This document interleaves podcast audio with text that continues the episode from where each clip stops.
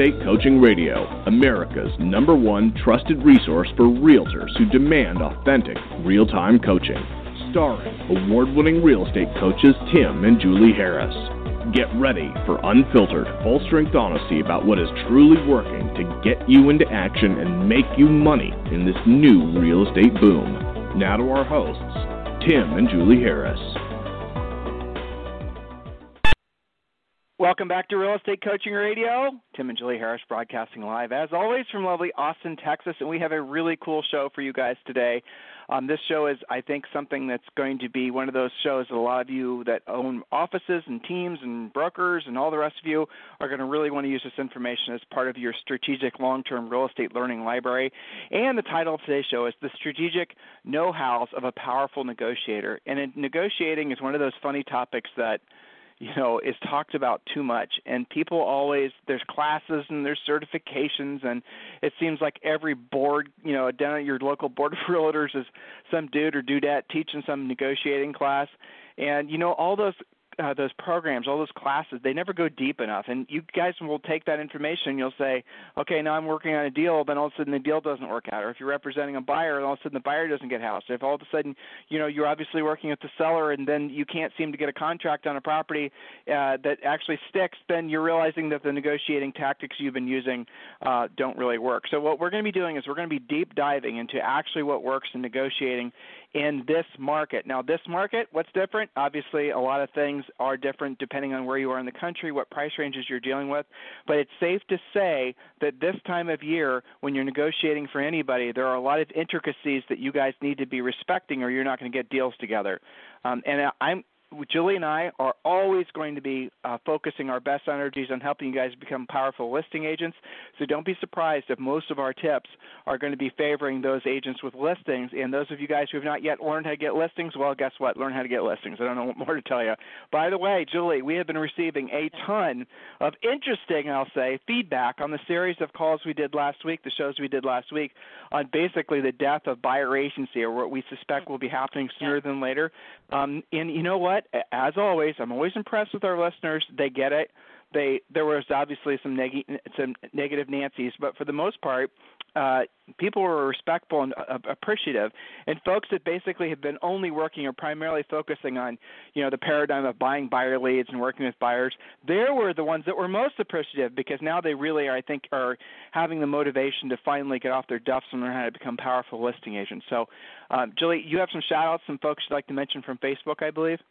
Yes, that's right. Just a couple of reminders to our Premier Coaching members on our private Facebook page. There is a uh, outbound referral to Lakeland, Florida, waiting for somebody to snap that up, as well as Charlotte, North Carolina. And I think there's two or three others on there as well, but those just popped up. Um, also, and I think this ties into our call today, Tim, or to our uh, podcast, from Don Sherwood in Colorado. He's talking about something that plays into our negotiation talks. He says, good news is the past client has two houses to sell and wants to buy, got her pre-approved. She wants small acreage with water close to town, Northern Front Range of Colorado. Basically scarce as hen's teeth. Found a property that works, but they missed it because they didn't yet have their ducks in a row. Now she peruses Zillow and texts me, I want to see this, I want to see that. that. And he says, that's listed two hundred thousand dollars more you can afford. And she says, that well, maybe they'll take less. He wanted to say, they're not going to take thirty percent less.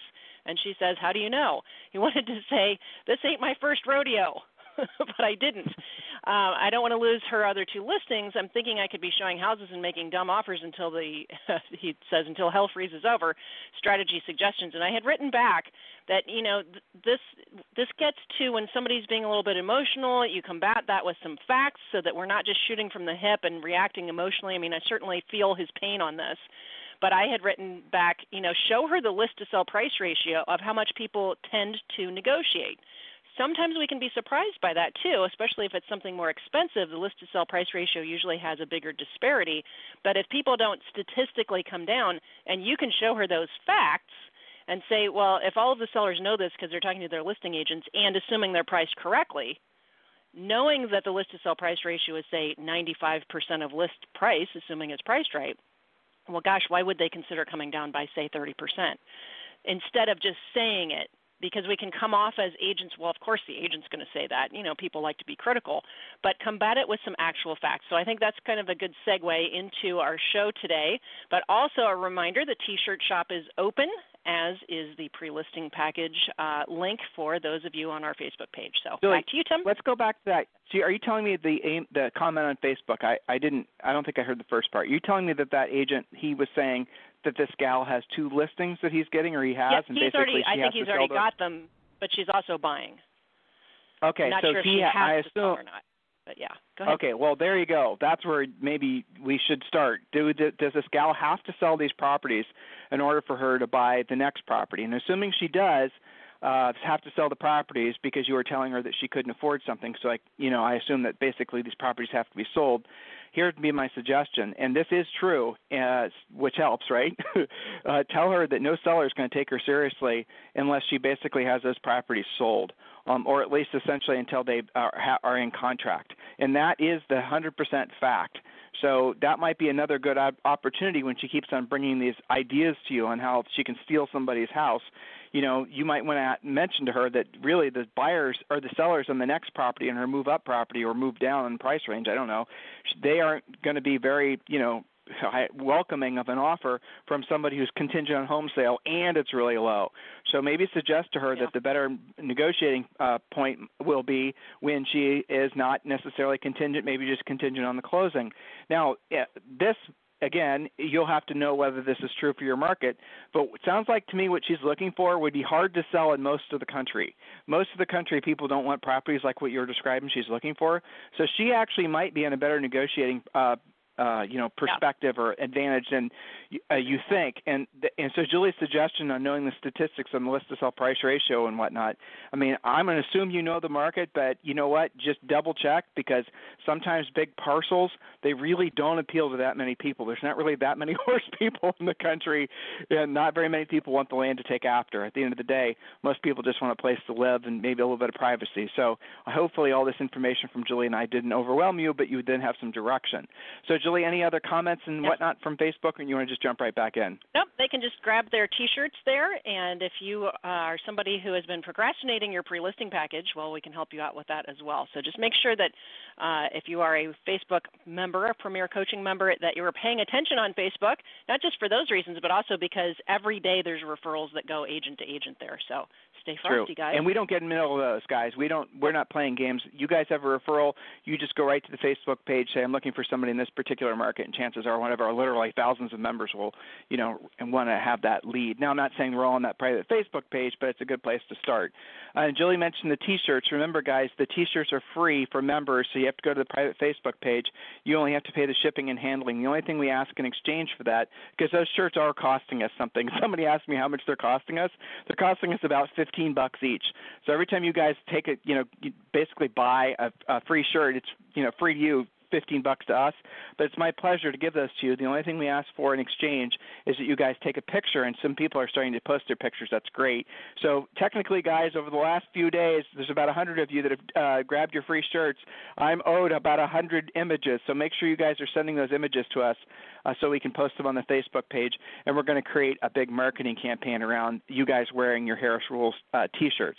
I think it's going to actually be something that's going to be very cool and get a lot of interest across the real estate uh, world. Your names will be included, so this will be a great free marketing for you guys to get a higher national profile on our nickel. So listen, Julie, this negotiating topic, this is one of those things that, you know, it's sort of like everyone thinks they're a negotiating expert, and really uh, if basically you have a highly motivated, highly qualified buyer and a highly motivated, you know, seller, chances are that you're going to be able to put a deal together. But nowadays there's so much complexity to contracts that your typical negotiating tactics, you, you know, really don't work. So let's start out by reading a John F. Kennedy quote. Let us never negotiate out of fear, but let us never fear to negotiate. That was good, Julie.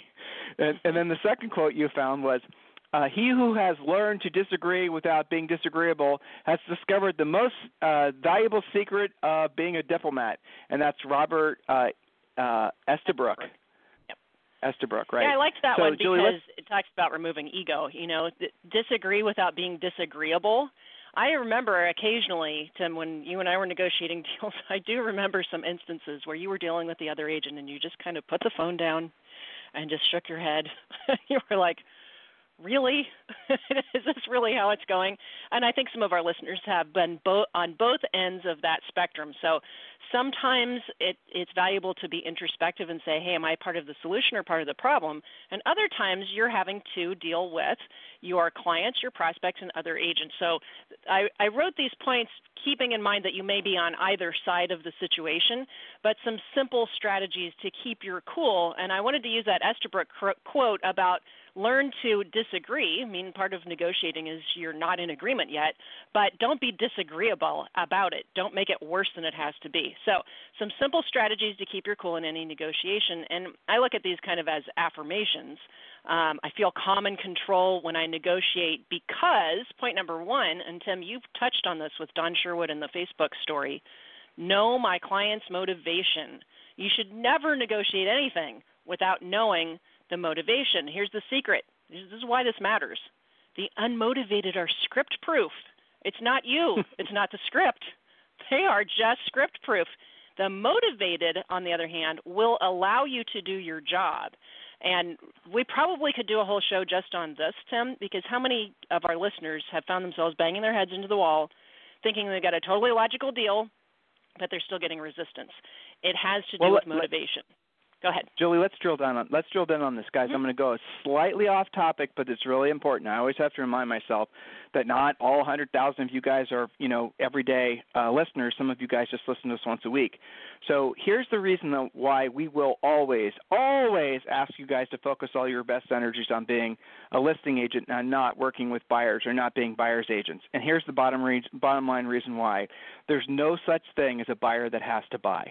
There never will be. And you guys have all experienced this. It's the bane of your existence. Buyers change their mind. It, they're entitled to. Buyers could just decide to be renters. And we know in the country right now that is happening. You know, there's folks because there's folks that are renting single-family houses. Julie and I have a lot of them that are long-term tenants with us personally. You know, they basically stay there for years. And you know what? They're going to probably never own homes. That is not necessarily a new phenomenon in the United States, by the way. So the reality of it is, guys, is a buyer never has to buy. No such thing as a motivated buyer. Well, hold on, Tim. That's not true. What about a ten thirty-one tax exchange? Well, I'm not. I'm going to be more agreeing with you than disagreeing with you, because assuming somebody wants to avoid paying the, you know, the, the income taxes and the recapture and all that, they're going to want to reinvest the money so they can, you know, defer the taxes. But really, the, the deferring of the taxes doesn't last forever. Eventually, it has to be paid.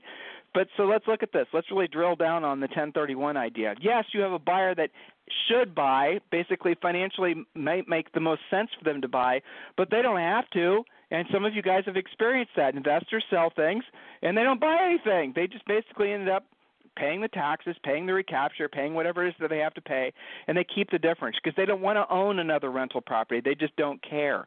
Now, why is it that we like sell? And again, be clear. A move, oh, Tim, hold on. They're selling their house. They're moving up because they need more space, and they're going to buy another house. They don't have to buy. If they're walking away with money, that's tax-free money. They can put that in the bank, baby. They don't have to buy. A lot of you guys are in that situation, too. I read your emails.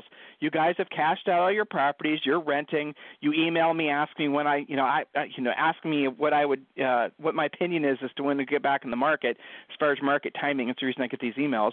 And you know, the fact is, is you guys might stay long-term tenants forever, waiting for the time in the market. But you know, that's your decision. I don't know your local markets. But again, a move-up buyer is not a have-to-buy. They're a want-to-buy. Every buyer is a want-to-buy. Remember I told you that. Please never forget that. If you remember that, if you internalize this one little bit of, I think it should be mandatory learning in real estate, but if you remember forever and ever that a buyer never has to buy, they can always rent or they can stay put. So they will be more likely to be time wasters than sellers. Now, pivot to sellers. There are lots of reasons why a seller has to sell, literally must sell the property.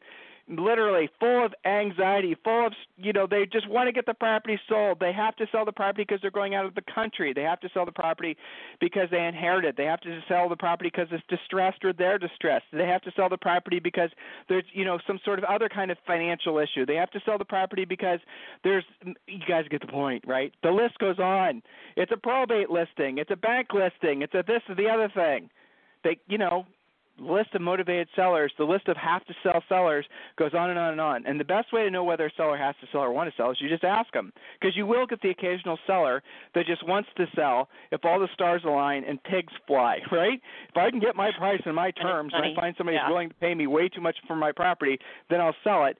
So you have to ask Mister Seller, do you have to sell this property or do you want to sell this property? And they'll tell you. Listen to have to or want to. They'll tell you. And the, another another nice little short script is, Mister Seller, if you do run across somebody who's basically not in alignment with the market, they're way too expensive or their expectations are just out of whack, Mister Seller, what's your plan B, or do you have a plan B if this property doesn't sell for that price? And they'll tell you, and here's what you're going to hear ninety-nine percent of the time, ah, we'll just stay put or we'll just yep. rent it. So if they have a plan B, they're probably not very motivated, and they're probably not going to be be willing to negotiate and take a realistic uh, offer, assuming they're not priced correctly to begin with. Again, we could go on and on about this, but here's the bottom line. Just cut through all of it. There's no such thing as a have-to-buy buyer. There are always want-tos, but there are dozens of reasons why you have to sell. So doesn't it make sense, considering the fact you have a limited amount of energy and time during the day, that you focus on the people that are most likely to transact and do business with you? Seems like common sense, does it? So, Julie, what's the next point? yes, yeah. okay. Number two, related to motivation, know my client's time frame. So I love this one when they say, well, you know, if it sells, it sells. If it doesn't, it doesn't. Or we don't really have a time frame. So I always coach our members to basically kind of nicely call them out on that. So then if this house doesn't sell till, say, Christmas two thousand twenty, that you're totally cool with that, because they'll almost always laugh. And then you can say, I appreciate that you don't have a specific deadline, but paint me a picture. What is your ideal world in terms of time frame? And usually when you drill down a little bit more, then they will tell you, well, ideally we'd like to have this done with before school goes back, or before the holidays, or before the snow flies. Depends on your situation and time of the year and, and that kind of thing. Now, if they don't then reveal that there is some kind of time frame, you may have an issue. So motivation and time frame kind of go hand in hand. And again, I have to go back to, I don't know why you would attempt to negotiate anything if you don't know those two things, motivation and time frame, because your hands are tied. You're basically just throwing stuff out there and see what sticks if you don't have this in your mind, because here's what happens to the scripts. When you do know their motivation and time frame, even if the offer isn't exactly what they wanted, you then can say, well, Tim, you know, I appreciate that there's a few items here we probably want to negotiate and counteroffer, but this offer allows you to move so that you're done with this by the time school goes back, and it helps you accomplish your needs with closing on your new construction without having to have two loans. Even if it's not the number you wanted, now I've got something to help you think about it with, versus just throwing it out there. Or worse yet, what I also hear agents do, and you can, I'm sure you'll reflect on this from both coaching calls and our own experience, where, you know, the other agent says, oh, they'll never take that, without even asking, simply because they're afraid to negotiate with their seller or present anything except a totally spick and span, cut and dry, acceptable deal. And I think that that's malpractice personally, not knowing this stuff. I mean, you wouldn't want your doctor operating on you guessing what was wrong with you, would you? I mean... just saying. Actually, Jill, you caught me watching a video. I was just on our Facebook page, and I was reading. I was watching a video of Wayne. I can't pronounce his last name. I'm sure you can. Fern Ferntermacher, I think, from Pennsylvania. Anyway, yeah. Like anyway, he's got a video of him, um, and his t- the T-shirt he bought was Harris Rules number eight. And, and I have the volume turned down, Wayne. If you're listening right now, I'll, I'll watch this later. But it's done is better than perfect. That's yeah, awesome. I like that one. Uh, good. All right. So um, anyway, uh, Facebook page, private Facebook page. Make sure members are over there and you grab your free T-shirts.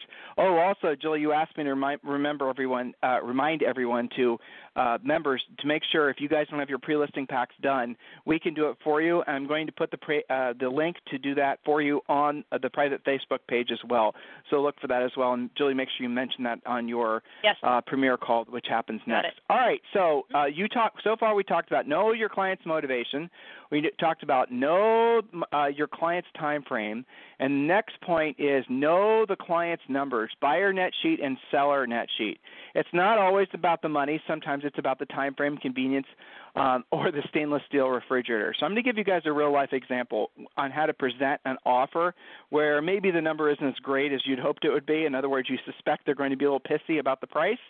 Um, so you negotiate uh, you, when you're presenting the offer. It's a good idea when you can to present offers in person, but the reality of it is is that once you have a bunch of offers and you have a bunch of listings, that's going to be almost impossible. You'll spend more time sitting in front of sellers presenting offers than you'd be in front of other sellers getting new listings, and I'd rather have you chase new listings. So most of this work you're going to have to get really good at uh, doing over the phone. Upper-end sellers, uh, upper-end markets, upper-end agents, we have some of the most, uh, I think the highest Um, age, uh, in terms of sale price agents in the country as personal coaching clients.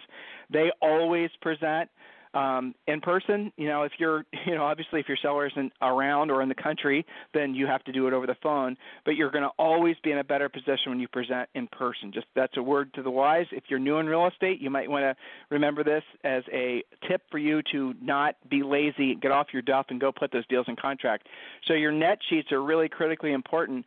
The seller needs to see all the information, but present all the terms before you present the price. So when you're presenting your contracts, tell them the time frame. Tell them when the buyers want to be in. Tell them when basically they could be out. Tell them what all the, you know, giving them, giving them all the terms and conditions. Let them know that the buyers are qualified, assuming they are.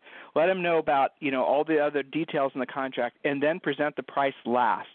Because what you're going to find, and Julie is giving you a tip here in her point, is that you will often discover that a lot of these sellers are going to be less motivated about the money than you think they would be. And this is a way that inexperienced agents screw up deals all the damn time. You negotiate thinking that the seller's most important thing is price, and it's not, and you screw up the deal. You assume that the seller is going to be pissed off because some number isn't the way you thought it should be. It's your ego screwing up the transaction, where the reality of it is is if you just ask the seller what their opinion was opposed to giving your own, you'll find that in most cases the seller will just say, well, what do you think? Or I don't want to lose this buyer, because they like the other terms, or they'll say, I'll just take it. Okay? You guys got to remember yeah, this stuff. Sometimes they will say, just, I'll just take it. Don't pass out. Don't yep. pee your pants when they say, well, okay.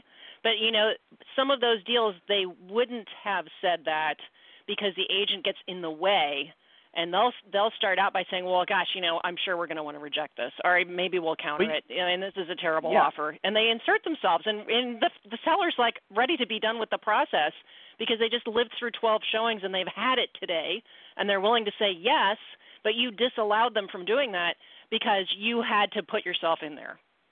And I think it is That's more right. of a newer agent problem, but not always. You know, sometimes well, it's the grizzled veterans wanting to be important, but go ahead. Well, but, I mean, newer agent, we have to be careful on that, because really if – I mean, we're being completely transparent here. Newer agents have a tendency to be a hell of a lot more – coachable than the agents that have been in the business, but only marginally been in the business for a long time. The hardest agents to coach are the ones that have been in the business, quote unquote, for years, but have always, you know, guys remember the different, you know, landing, the runway analogy, the plane loading and the building momentum. We talked about that last week. So the agents that have been going between the first and the second stage, the formulation and the concentration, those of you who have been bouncing back and forth for a long time, you're the ones that screw up these deals, because you guys basically have never learned the fact or accepted the fact that really your opinion doesn't really matter. It's what the seller and the buyer want to put together. You just stand in the way sometimes and screw the deals up because you interject your own opinions. Look, you got to ask the seller what they want. If they're ending up willing to sell the house for less than what you think they should sell it for because your ego somehow tells you that you're, you know, the great negotiator, you're screwing up that deal and you're not doing what those folks asked you to do. You're actually being, in my opinion, unethical because you're not negotiating on behalf of your client. You're not doing what they asked you to do because you're interjecting your own opinion. And then when you screw up the deal and the buyer and the deal doesn't happen, and then the next deal they get in months later is for substantially less, you know, it's your fault because you're the one that over-negotiated the deal. So remember, guys, when you get an offer in, as Julie says here, very clear, know your know the numbers. Do a net sheet. If it's a buyer, obviously do a buyer's net sheet. And a lot of you don't do that, but do a buyer's net sheet.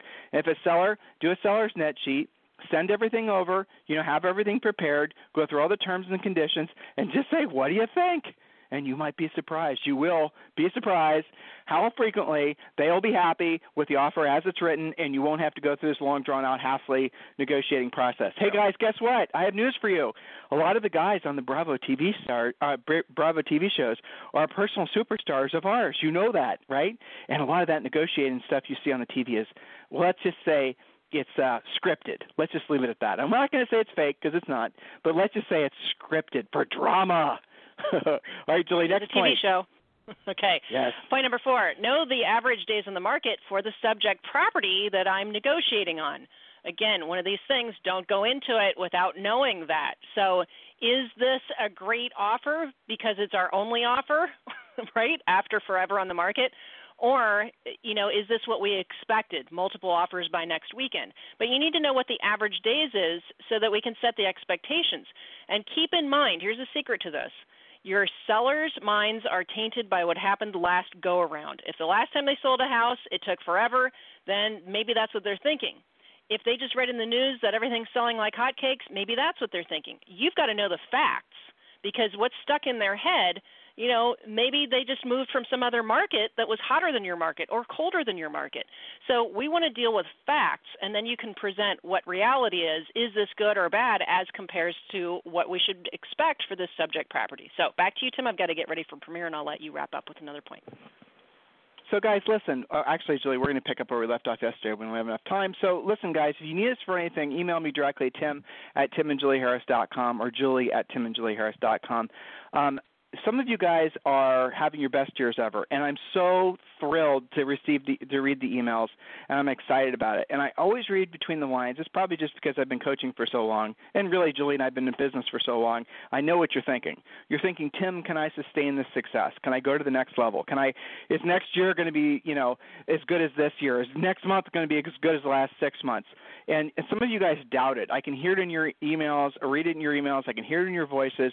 You guys think, some of you, that you're just where you are because you are uh, because you're lucky. You know, luck is nothing more than when opportunity meets preparedness. In other words, something you've done in the past put you in a position where you're experiencing the success that you're experiencing now. And where you start to screw that up, again, listen to last week's calls when we talked about essentially building momentum. Where you screw that up is when you stop doing the very things that you were probably doing six months or twelve months ago that got you to where you are today. You're benefiting from the actions of the past you. Uh, so this is something funny. You guys can have this. This is something Julie and I have been saying. We've been married for twenty-six years this year, and every time we get a benefit, something in our life is happening in a nice, positive way from something we've done in the past. I'll give you a real salient example. When we get a rent check in, we always say, and it's a joke, but it's true, thanks, past Tim and Julie, right? Thank you, the past version of me and Julie, for having created this benefit that we're receiving now. And and that's kind of an interesting way of reminding us that, look, if we want to be thanking in the future the past Tim and Julie, we better be making sure we're moving forward and taking the actions that we had in the past. And you cannot stop that cycle. You can never – ever stop moving forward in any aspect of your life, otherwise you'll lose what you have. Julie has got this really great coaching client, um, and she she talks about him all the time. In case he's listening, I'm not going to say his name. I won't even say what state he's from, but I will say this. He's almost eighty years old. And Julie says he's one of the most impressive people that she's ever personally coached because he's so focused and so motivated, and he doesn't need the money. And he's probably been that way his entire life.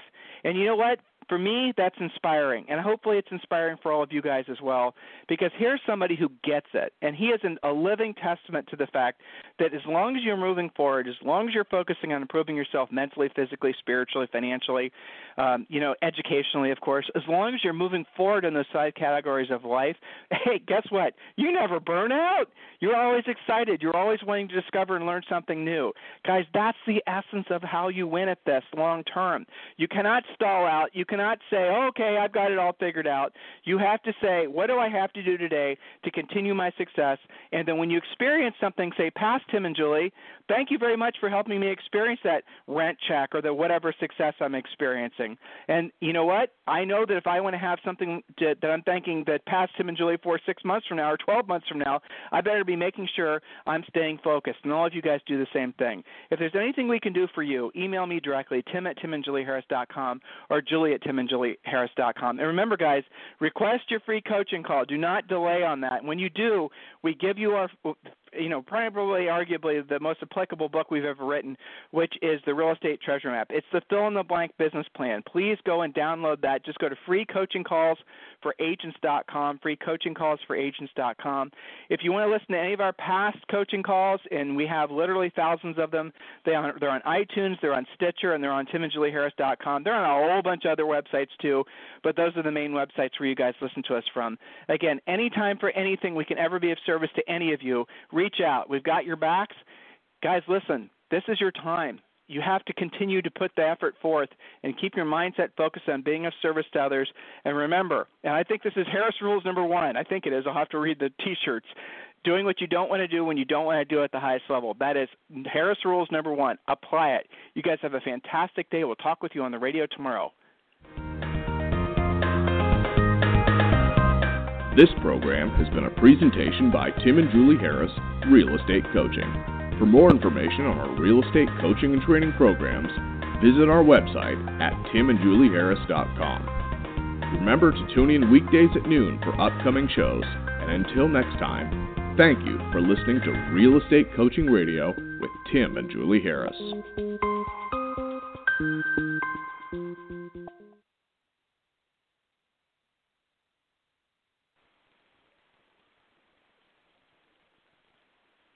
This podcast is a part of the C-Suite Radio Network. For more top business podcasts, visit c suite radio dot com.